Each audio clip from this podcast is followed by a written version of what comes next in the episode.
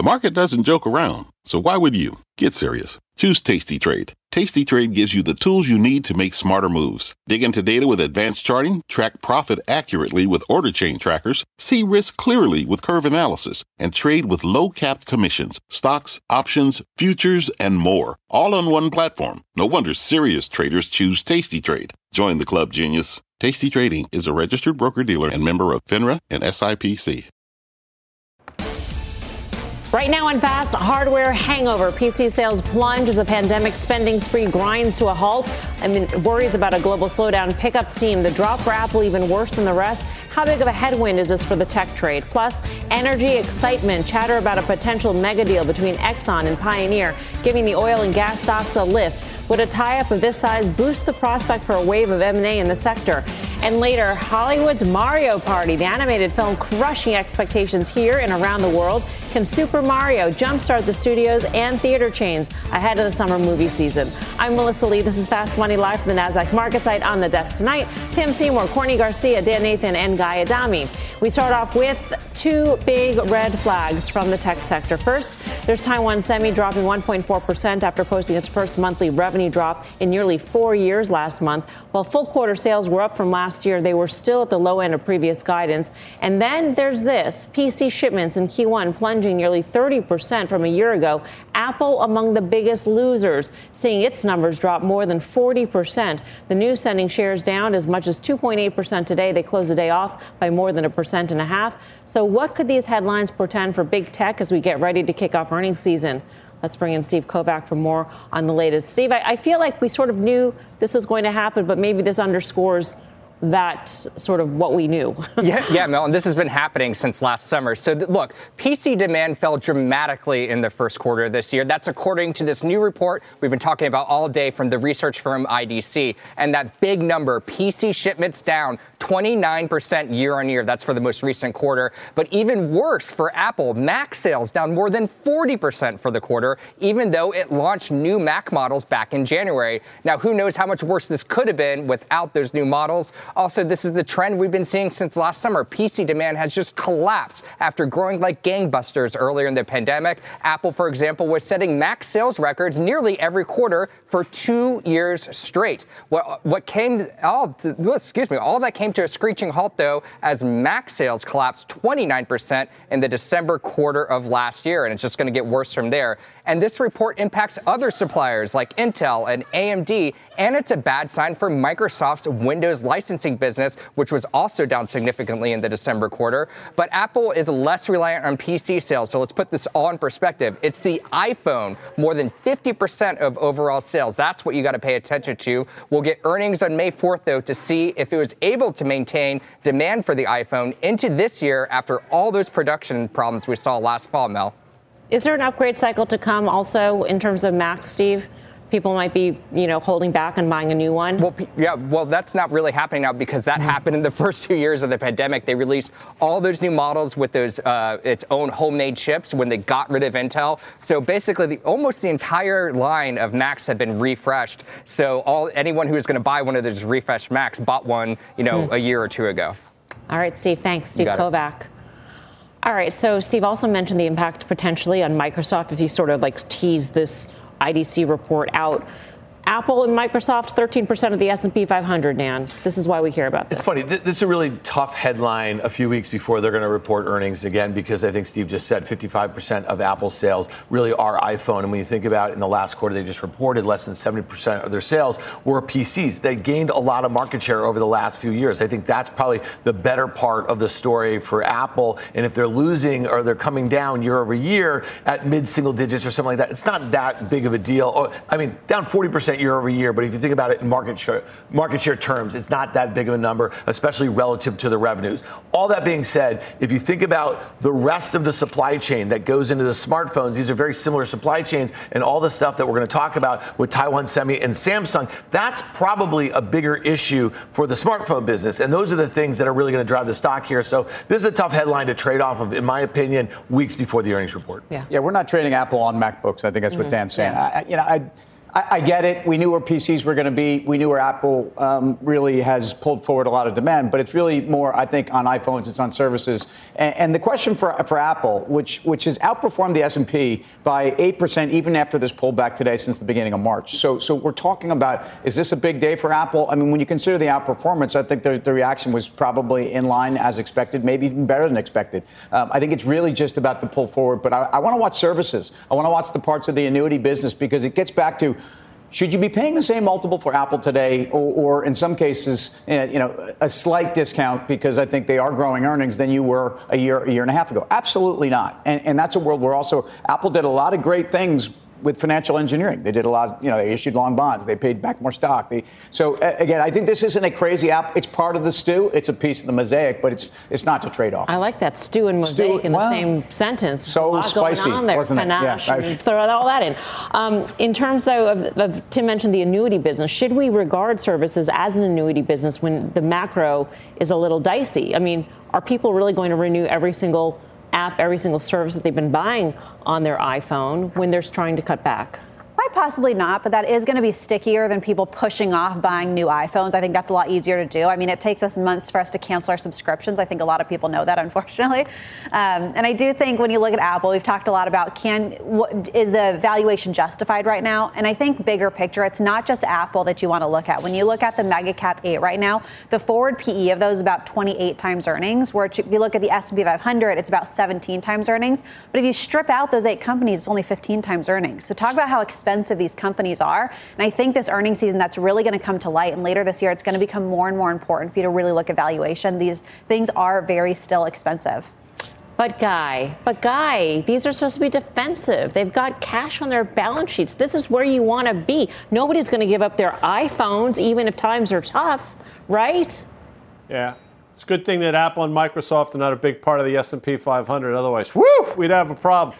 no, I, I love that that sound in your voice. You're trying to wind me up here on a Monday. I'm not going to take the bait, but I will say this.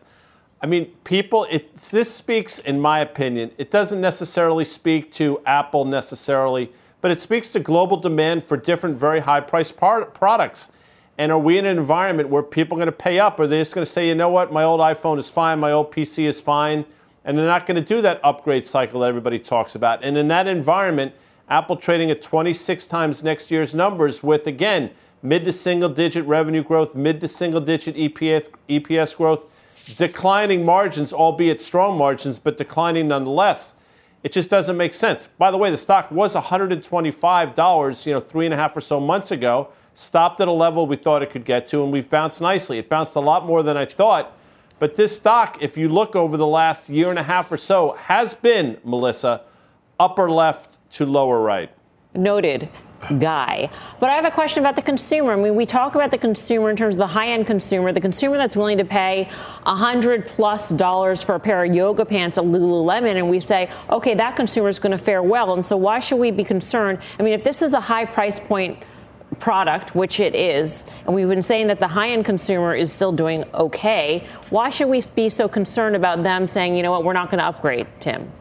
Well, you know, if you own an iPhone 12, uh, you know, the 14 is probably something you want, but but I, I, think we're getting to a place where, and I'm not one of these people that has felt Apple needs to continue to innovate, but I, I, I think that the refresh uh, dynamic isn't quite. Uh, I think the demand and the you know the FOMO isn't quite there. I think we we have a place where we're also convinced that Apple's kind of created this hardware as a service dynamic. It, it just gets back to where we all are here. This is this is a stock that it's not going to get away from you on the upside. Uh, it's really what I think, and we've been waiting for that. I've been waiting for that that that real uh, commentary that says we had our pull forward and we see some some demand weakness, and we haven't heard it. When we hear it in the smartphone, it's going to be a big deal. We've heard it from some of the. We're going to talk chips in a second, but I mean, you know, that's where you'll get some read through. Uh, but this isn't the headline on Apple. I just think that Apple has owned the market because rates have gone lower and people have been defensive. Yeah, I would just say, like, listen, if you put this together as a bit of a uh, mosaic or nice. a pastiche or something yeah. like that, let's do. Let's I mean, do. No, but if, if you were to see like China sales weaker than expected, if you were to see iPhone sales weaker than expected, if you were to see services uh, sales weaker than expected,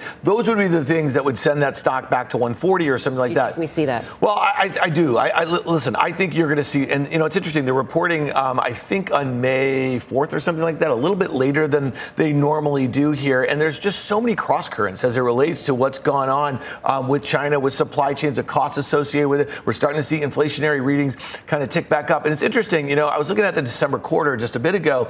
They bought back 25 billion or returned 25 billion dollars to shareholders in just that quarter. And when you think about it, that stock was down, traded really badly. This is one of the last big Nasdaq stocks to bottom. I think it made a 52 week low in the first week of January, and it was down 15% in Q4 of last year. Now it's up, what, 26, 27%. Be interesting to see how much they bought back in, in, in, an environment where the rate situation is different, right? The cost of capital in general. When they were able to raise tons of cash. Oh, they were fat, whatever. They were, they were like waving like a bank. And this company has been, literally since Tim Cook insti- uh, instituted the cash return in 2012, they bought back I think like a half a trillion dollars worth of stock, which is truly astounding which is good for investors. It is good, but I'm just saying it'll be You gotta interesting. put. I'll just say in this quarter, it'll be interesting to see. But you can't borrow at zero they and did. buy back stock That's right. anymore. That's And that, that was the That- best use of capital. wrong. That was a smart thing to Right. do. Yes. Uh, that's that's, kind of, that's my point. And it'll be interesting to see what they did in a quarter where rates are much higher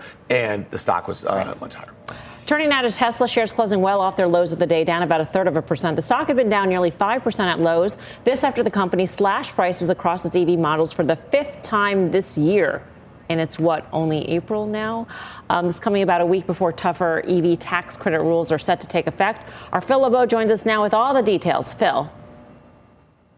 Melissa, this is one of those moves that surprised nobody. In fact, if you talk with people who track the company on Wall Street, almost everybody says the same thing. Yeah, we figured they were going to be cutting prices. weren't sure they were going to be doing it this soon in the second quarter, but that's what Tesla has done. So let me recap this again. As you mentioned, this is the fifth time that Tesla has slashed prices here in the United States this year. Cumulative, going back to January, the Model Y prices have come down about 20%. Model 3 prices have come down about 11%. So it raises two questions. One, how much will this stoke demand, which is important because the company, as you take a look at their annual deliveries, it, it delivered what, 420,000, 422,000 vehicles in the first quarter. The target is for 1.8 million this year.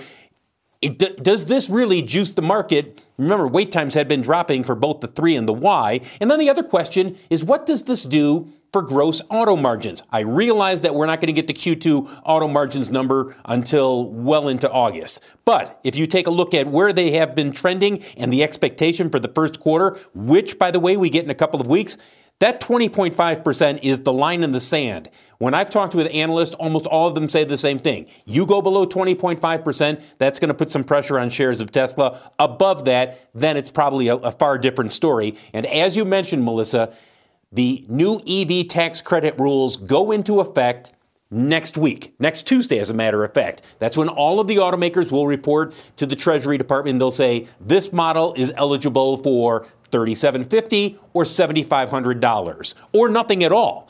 And we already know that there are some Tesla models that will not qualify for the full $7500, including the standard range Model 3 which is the one that they've cut the prices by another $1,000. So this is Tesla saying to buyers, in essence, okay, you may not get the full tax rebate, but we believe that these lower prices are, are going to attract buyers, and that's what they're doing here. So how does that stack up, Phil? I mean, when you take a look at the closest competitor to the Model 3, which is what, the Bolt? I mean, does that qualify for the tax credit? The Bolt EUV likely does qualify for the tax credit. But then when you look at a vehicle like the uh, Hyundai Ioniq 5, which we haven't gotten the final word on that, but those are manufactured in Korea, odds are they don't qualify for any type of a tax credit. So, mm-hmm. you know, there's this is every month we will get this report, Melissa, and we'll be able to say, okay, this these number of vehicles for this manufacturer qualify for X dollars, whether it's 3750 or 7500. All right. Phil, thanks. Phil LeBeau. You bet. Guy, what's your take on this?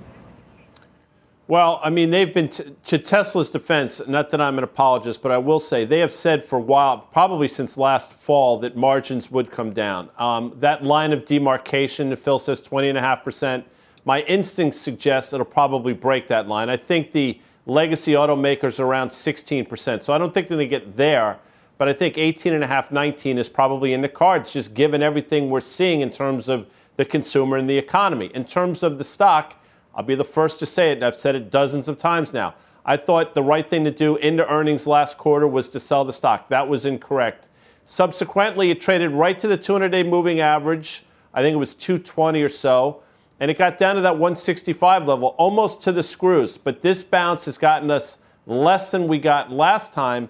And I think that that sort of, again, upper left, lower right is intact. The stock is still down 55% from the November 2021 high, and it feels as if that 165 level's in play again, Melms.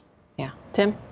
Uh, first of all, Guy, we're pulling for you on the SAT. Just uh, everyone can see his SAT books in the sidelines. What, what did I Good do luck. now? What Good happened? luck. No, you got the SAT book Oh, right my- next to you. Like an I'm SAT just prep. He's pulling- had it there for pulling for forever. you. Pulling for you. I, you know, it's interesting. There, there are some interpretations of Tesla's price cuts as, as they are bullish, um, and that Tesla is only trying to expedite the demise of the internal combustion engine. They're really trying to put to the screws, use Guy's term, to the, the competitors Yeah. who, who can't handle price cuts um, even as much as Tesla can. And there's, you know, Piper had a chart out there. It's an interesting chart that it says every time wait times get below four to six weeks on the Model 3, they start cutting prices. Um, and they, they do this because they're, they're playing offense, not defense. Uh, yeah, again, an interpretation. I'm not chasing this. I, I like every, I, I think this stock's wildly expensive, and I think uh, there will be some demand. But, but you know, Tesla is so far ahead that they can probably push the market around. And you could be in the you could be in both camps simultaneously. Yep. You can believe that Tesla's on the offensive, but you know, but still they're going to cut. They're going to uh, you know be overvalued and not worth buying.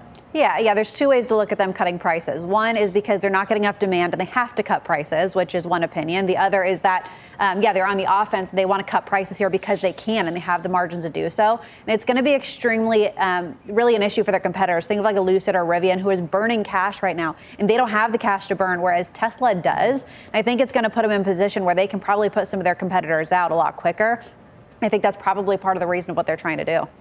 I'm hard pressed to see like like the bullish version of four price cuts. If we were talking about Apple, we just spent five minutes talking about Apple, and we mm-hmm. talked about four price cuts for like some of their premier products to kind of, it would just be another conversation. It would just be a totally other conversation. And so to me, when you think about cars, you think about this looming recession we have, you think about what it costs to finance a purchase of this stature now for most people. It's just, it can't be a good thing. And I'll just say this, you know, that chart, if they could pull up a five year chart, this is still I know that a lot of you guys are emboldened by the 50% rally that it's had off of its lows in January. This is still one of the worst looking charts in the entire stock market. I'm just going to tell you that right now. It's a series of lower highs, it's a series of lower lows. The company is cutting prices. The CEO of the company is doing uh, five different things at once. Literally, he's a CEO of five different companies at once. And like, if we do have this recession that everyone's expecting here, um, I just don't know how a company like this is going to avoid some of the issues. We might be talking about eight price cuts this year. But the, on the fifth price cut, this price cut, the stock didn't do much. It was down 5% this morning. Yeah, but then it recovered. I mean, the recovery. I know, but I mean, they come in for it. I mean, it's it's there's a bit of a cult following, Mel. I don't know if you followed the stock a little bit over the last ten years. I mean, like like like the, the, the, it's not like every other stock in the market. There's like a different thing going on. And I don't know if you know this, but the CEO of the company, who's also CEO of Twitter, he changed his name on Twitter today. oh, Yeah. What should we call? It? Where are we going with? Well, it's Harry, and then it's B O, and there's a line, a horizontal line over the O. I don't know what that does to the O. The pronunciation L Z. That's what he is on Twitter right now. That's the CEO of one of the largest one. market cap companies in the world, and is he's messing around with the other company. Thank you for spelling it out. Yes. Rather than saying it. Yeah. Folks at home, get out your pen and paper. Well, just check write it out on down, Twitter. See what it spells. Yeah. Uh, coming up, could there be a mega energy deal in the works? Exxon eyeing Pioneer for what could be its biggest acquisition in nearly 25 years. What it means for the sector straight ahead. Plus, a soaring semis. Micron topping the tape today after one competitor cuts production. So, will the chip trade keep surging? We'll debate that when Fast Money returns.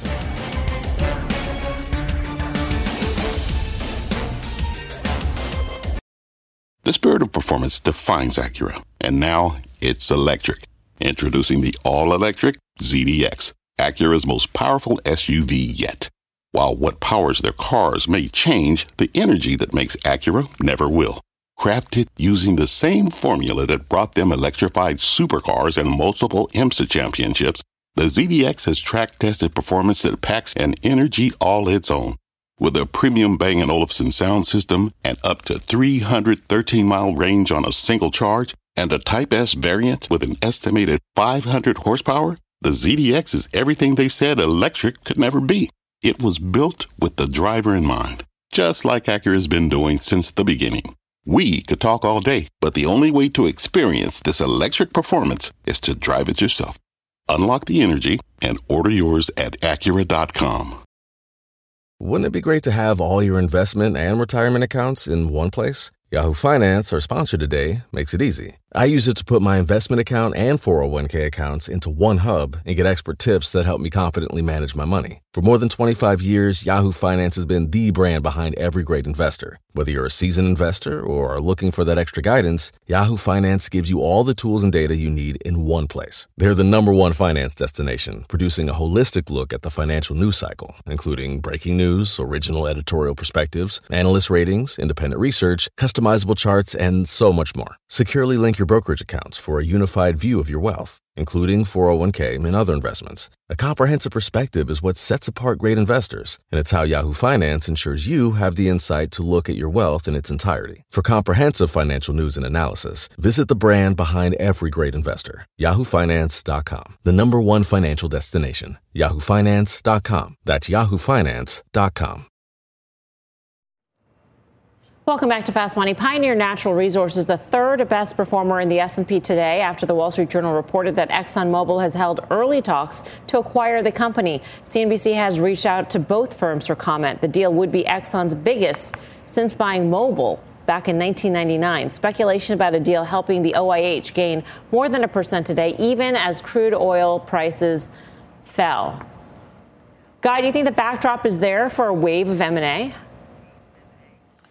Yeah, and I think Tim would probably agree. I think he stated as much. I mean, the balance sheets of so many of these companies are in a position where they can do things like this, or conversely, they can use their stock uh, as, as currency and do it that route. I happen to think the administration, the current administration, will lose their collective minds if something like this happens. I mean, last I looked, Pioneer was in the shale fracking business, which I'm sure is frowned upon, but you know what? It speaks to the underlying strength of the industry. And I, and I don't know if necessarily this will happen.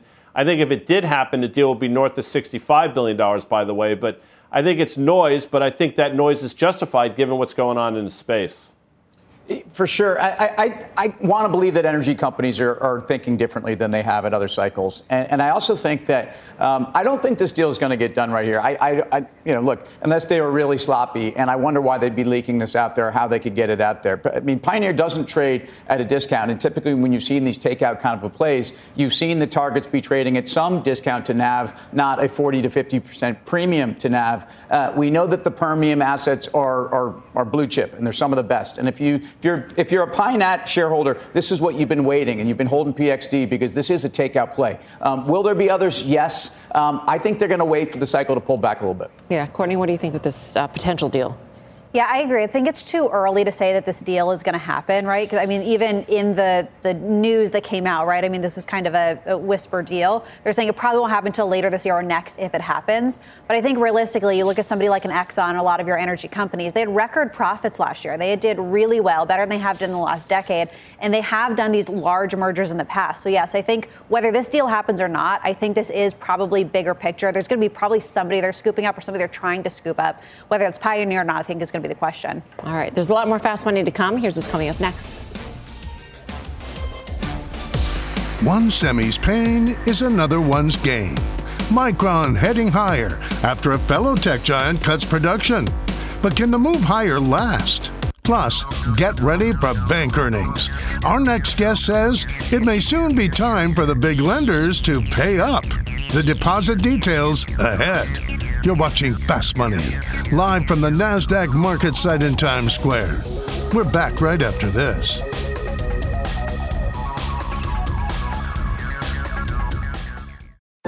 What's on the horizon for financial markets? At PGIM, it's a question that over 1,400 investment professionals relentlessly research in pursuit of your long term goals. Specialized across asset classes, but united in collaboration, our teams provide global and local expertise. Our investments shape tomorrow, today. Pursue your tomorrow with PGIM, a leading global asset manager.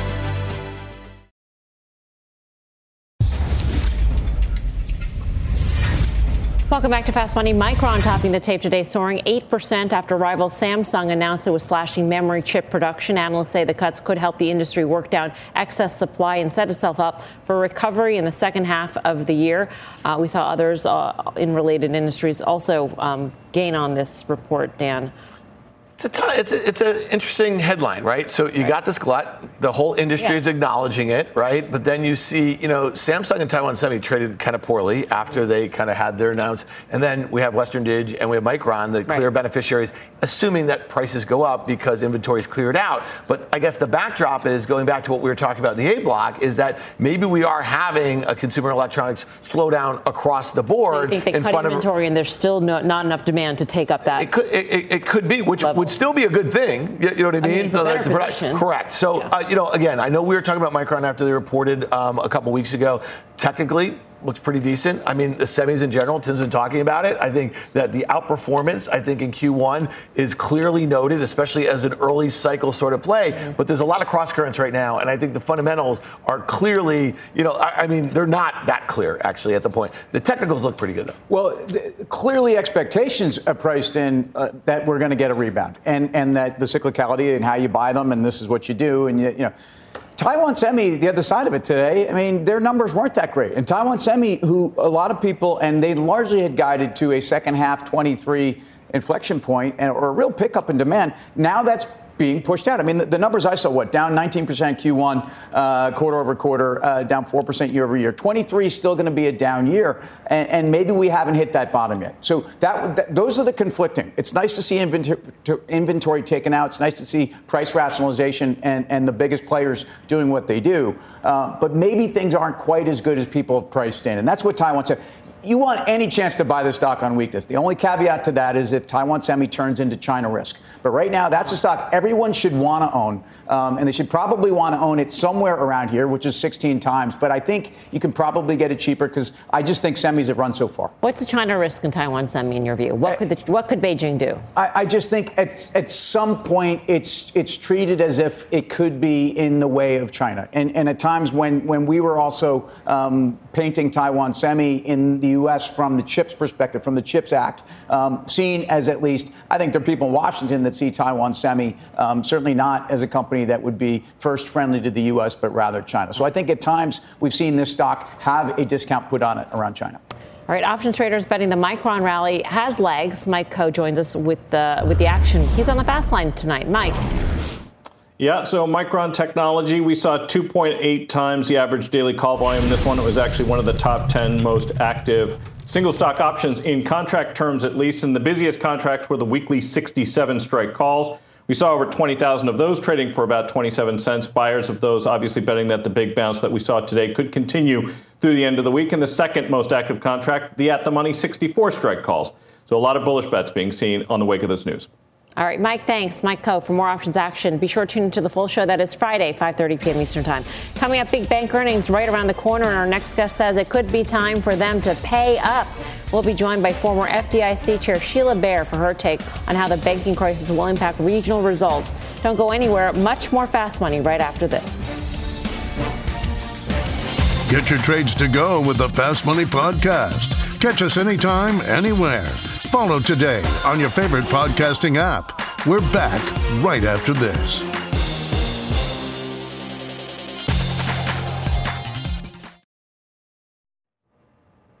Welcome back to Fast Money. Another check on the markets today. Stocks closing well off the lows of the day as investors await more inflation data this week. The Dow jumping 100 points, notching its seventh positive session in eight. The S&P eking out a small gain, up a tenth of a percent, and the Nasdaq just barely closing out in the red.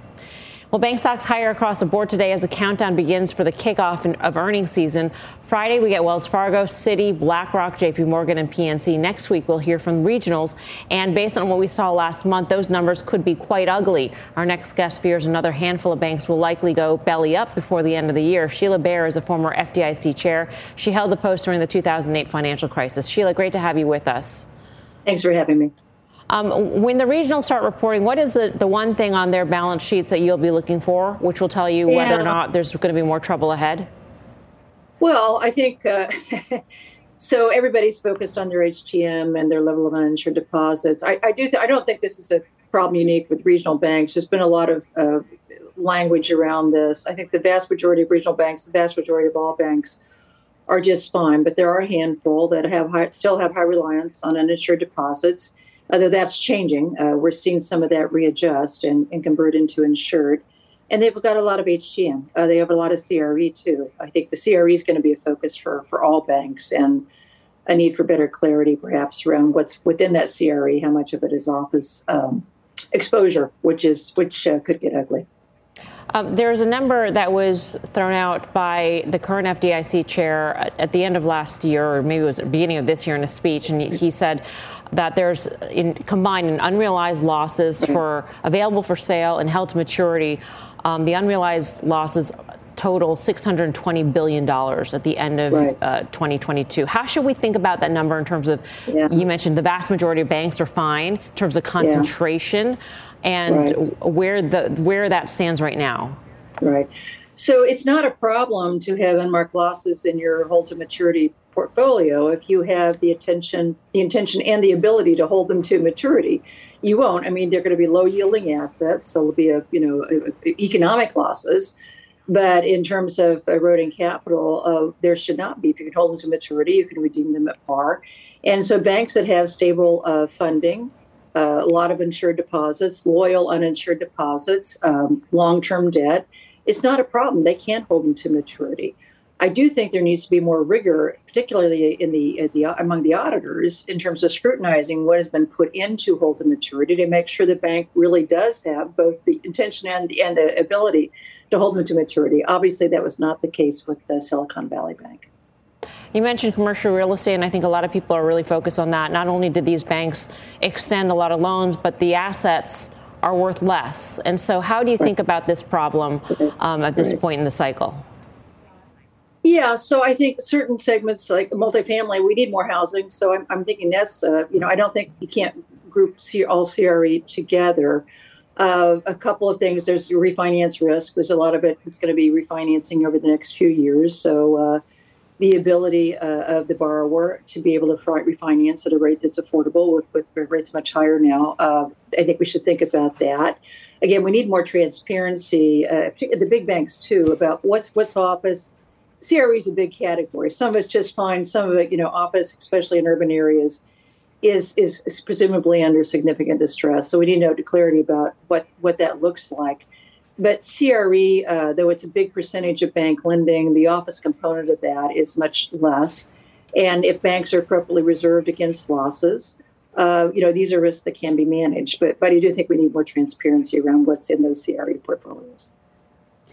Hey, Sheila, this is Courtney here, and thanks for joining us. Sure. Um, so there's been this question of do the banks need to raise interest rates, right, or raise their deposit rates in order to yeah. um, really make it fair for what's happening with interest rates right now? And I guess my question is, how much of that do you think will happen, especially with the bigger banks right now, who I think a lot yeah. of people are looking at more as safety than your regional banks? And are they going to get away with lower deposits because they're the safer option right now? Um, yeah. Whether it's the case or not, I'm just curious what your take on that would be. Yeah, no. So I think this this, this the earnings for the big banks, the earnings should be pretty good for this quarter. But I, I think the pressure to raise uh, deposit rates is is there, and so I think in the second quarter you're going to see a lot more compression of interest rate margins. You're there's they're getting a lot of competition from money market funds right now. Some of that is healthy. Some of it, I think, is distorted because the Fed is providing massive, you know, uh, massive returns to money market funds through their uh, overnight reverse repo facility. It's basically the equivalent of a, of a bank reserve account that the Fed created. Money market funds are heavy users, nice, generous returns. Uh, that is creating an uneven playing field, I think, for banks because banks do have regulatory requirements for safety net programs like reserve accounts, and money market funds don't. So that's something the Fed should address. I think they should lower the rate that they're paying on the reverse repo facility now. Uh, and that could help ease pressure. But that said, those interest rates on deposits need to come up. It's the right thing to do, but it's also, you know, the, the competition is going to force it. But still, it's not a problem. Loan rates should still be higher. They'll still still, still should be able to make a healthy margin narrower. But uh, but again, with the vast majority of the banks, I don't think it's going to be a problem. Sheila, always great to speak with you. Thank you. Yeah, thank you. Nice being here. Sheila Bair. Um, what are you expecting from the big banks guy? Because when I hear deposit rates will have to go, you know, savings rates, CD rates, whatever it is, they have to go up. I hear NIMs go down. I'm not sure listen, I'm not sure the big banks are going to pay more interest. I, I, you know, they're in a position now where people are going to say, you know what, I'll forego a percent, a percent and a half for the perceived safety of being in a J.P. Morgan, you know, Wells Fargo, Bank of America, Citi, as opposed to some of these regional banks. So, yeah, they should do a lot of things. Banks, I get it. I mean, in the in the in the real world, they should raise rates for people. I just don't think it's going to happen. Even if it does happen, let's just say the environment that banks find themselves in is challenging to say the least. I mean, I think that regulation is coming whether they like it or not.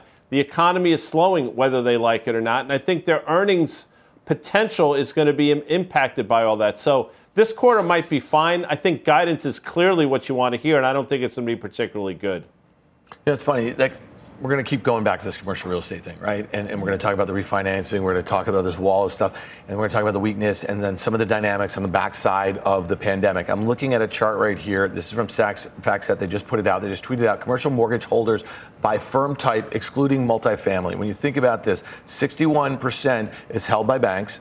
Uh, 13% held by life insurers, 8% held by REITs, and then there's a few others. When you look at the damage that has been done in the banks, let's say the XLF is down about 20% since its highs in February. You look at the KRE, the regional banks, they're down 35% or something like that. Then you look at these life insurers. We talked about them a little bit. What the heck's going on there? I mean, they look like they just fell off the cliff. And then the REITs, and we've talked about a bunch of these. They look like they're going out of business. So, like for some reason, you know what I mean? Something's being priced right here. Now into the print, and we talked about this last week. These are not great presses, right? Into into earnings season because they are, uh, you know, discounting a lot of bad news. We just don't know what comes next or so. And, and I guess what I would say with the large banks, they're trying to put in a little bottom here. If they were to rally out of these things, I think you do want to sell them into the late spring and summer. Look, the, the, the GSIBs are the ones you want to own because their balance sheets are, are in good shape. And, and the, the problem is they're just not cheap enough. Um, I, I, like I own banks, and I, so I own Citi, Bank of America, and JP, and I'm not going anywhere. And I wish I'd been more tactical and traded them around a little bit. But um, I, we know that net margins, interest margins, have peaked. Um, we know that net interest income in Q1 was down. It wasn't down uh, dramatically. We know also, by the way, the other side of this is bond prices were up one to two percent in Q1. I mean, this will help those securities portfolios. But if you look at the GSIBs, they're trading at about seven and a half to eight times um, uh, 24 earnings, where historically they're usually around 10. Price to tangible book 1.1 versus 1.3. Is that enough of a discount to, to go chase them? I think I'm going to wait. Right. Coming up, grab your overalls and plungers. The world's favorite plumber scoring a big win over the weekend. We'll bring you the block-busting trades next. Plus, the chartmaster joins us to dig into the industrials. Are these names heading for a breakout or a breakdown? Stick around. That and much more when Fast Money returns.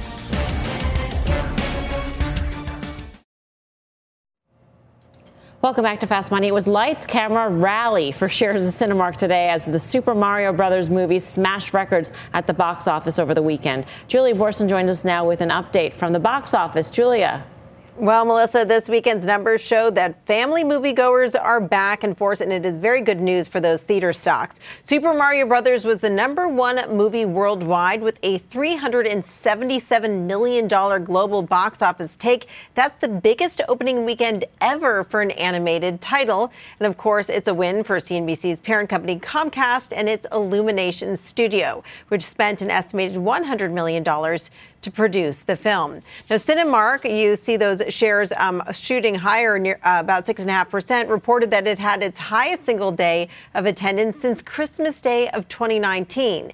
And with John Wick and Dungeons and Dragons films holding up as well, this all bodes well for theaters going forward. As does the fact that Amazon, which released Ben Affleck's Air on 3,500 screens, plans to open at least 10 films theatrically every year. B. Riley raising its price targets on Cinemark and IMAX on stronger than expected first quarter box office results, the highest first quarter box office since the pandemic. B. Riley forecasting a continued path towards pre pandemic revenue as well as profitability levels. Now, the number of wide releases is set for 100 this year. That's nearing 2019 levels.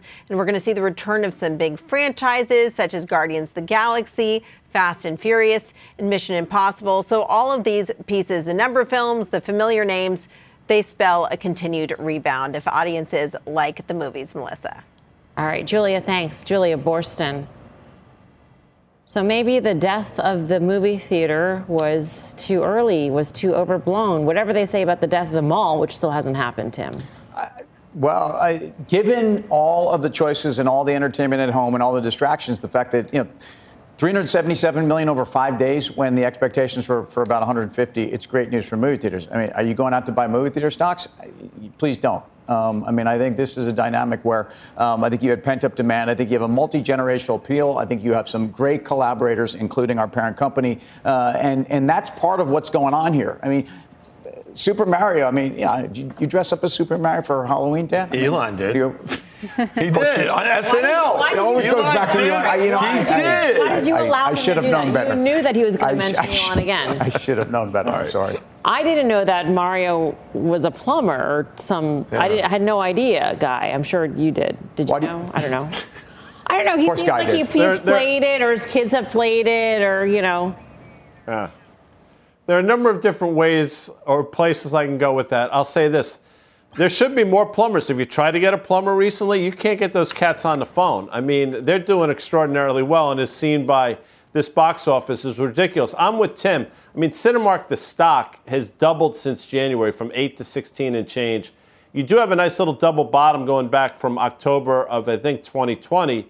And you have to wonder how much is left. And maybe, maybe the stock can sort of eke up to 20 bucks, but I don't know. Again, this speaks to a societal thing where who's going to see? I mean, honestly, I mean, maybe it's just me. I, you couldn't pay me to go see Mario Brothers or Sisters Everybody for went, that though. matter. You mean, hardly leave that question. basement. He's studying for the SAT, though. It's, it's rigorous. It's a tough test, guy. Good luck. I'll just say this: Netflix, really quick. This could be the, one of the first tech stocks, uh, first media stocks um, to report next week on the 18th. And interestingly, and we're getting to a point where we're going to start looking at out-year estimates and expectations for 25% earnings growth and 15% sales growth next year, trading about 25 times that. It's like pretty reasonable, up 15% of the year. I know it's up, you know, 100% off its lows. Coming up, an inside look at the industrials. Is it time to dig in to this trade? The chart master Carter Worth joins us next for just that. More fast money in two.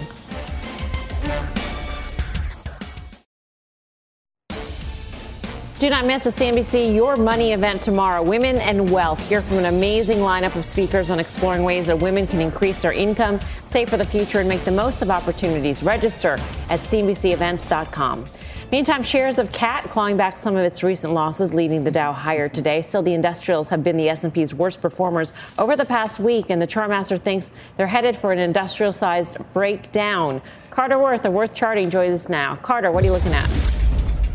Yeah, I mean, obviously an important sector, not the biggest sector, fifth largest in the S&P at about 8.4% weight. Um, big names that everyone knows, of course, like Caterpillar and Raytheon and Ingersoll Rand. But uh, what we know is relative performance stalled almost, uh, well, it stalled in 08, if you can believe this, um, um, more than a decade ago. Let's look at a few charts and then try to figure out the immediate. You're looking at a two panel, and that's an all data charts, the beginning of GICS classifications in 1989. And of course, on the top, industrials have been going straight up. But they peaked in March of 2008 on a relative basis. In fact, uh, just consider this: you're annualizing since then at 6.1 percent versus the S&P at 6.8. You could say, so what? But a million dollars in the industrials is 4.4 now. A million dollars in the S&P is 6.3. It matters over time. That's the beauty of compounding. The here and now charts are what's really important. XLI, the Spider ETF, uh, we're we're toying with the prospects of breaking the uptrend line in effect since the October low. And if you look at some longer term charts with different trend lines, and you'll see them here, the trend line that's in effect since the COVID low is really in play. We think we're headed down to it. That's about 8 9% from here. Uh, we don't like the group. All right, Carter, thanks. Carter Braxton Worth of Worth Charting.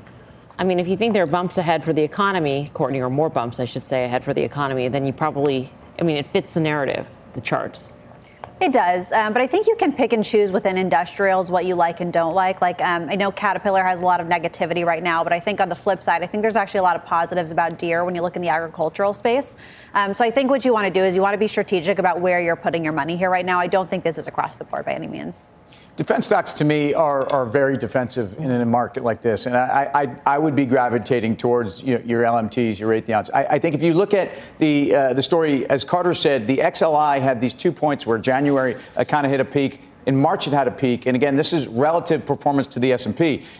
It's already traded off relative to the S&P about seven and a half percent since March. So they have been weak. I think the, the headline that really hurt was that ISM number uh, last week, and I think you know they're all trading down. I don't think you need to chase them here. Yeah, Guy, last week on Thursday, because it was a holiday shortened week, we had a chart of the week, mm. and it was WEE, no, sorry, WEAK. That's what you get for waking up at 3 o'clock in the morning. WEAK, and that was Caterpillar because it was so weak yeah, last week. It was today. like down 8%. Yeah, and look, stock people will point to and say it's cheap on valuation, and it is cheap, except it can get expensive very quick. And Tim's right to point out these ISM numbers, which have been a disaster. And I think you can overlay ISM and the lag effect CAT the stock will have.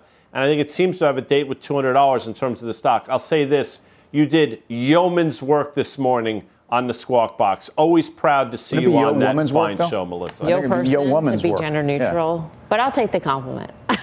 Up next, final trades.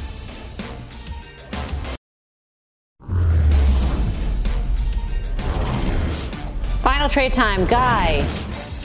Birthdays don't rest on the weekend, and yesterday, Nancy, our floor director for over 10 years, celebrated hers. Happy birthday, Nancy. Tim was in my head, RTX Raytheon. I wish we had a camera on her. She's blushing. Tim.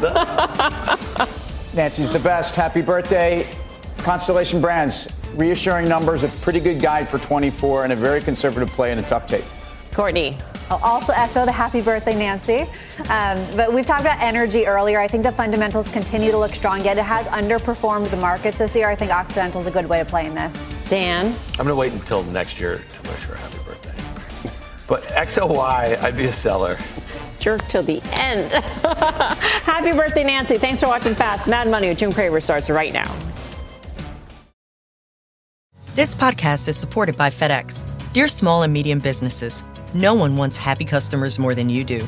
That's why FedEx offers you picture proof of delivery, packageless and paperless returns, as well as weekend home delivery to 98% of the U.S. on Saturday and 50% on Sunday. See the FedEx service guide for delivery information. FedEx Ground service is also faster to more locations than UPS Ground. See what FedEx can do for your business. Absolutely, positively FedEx.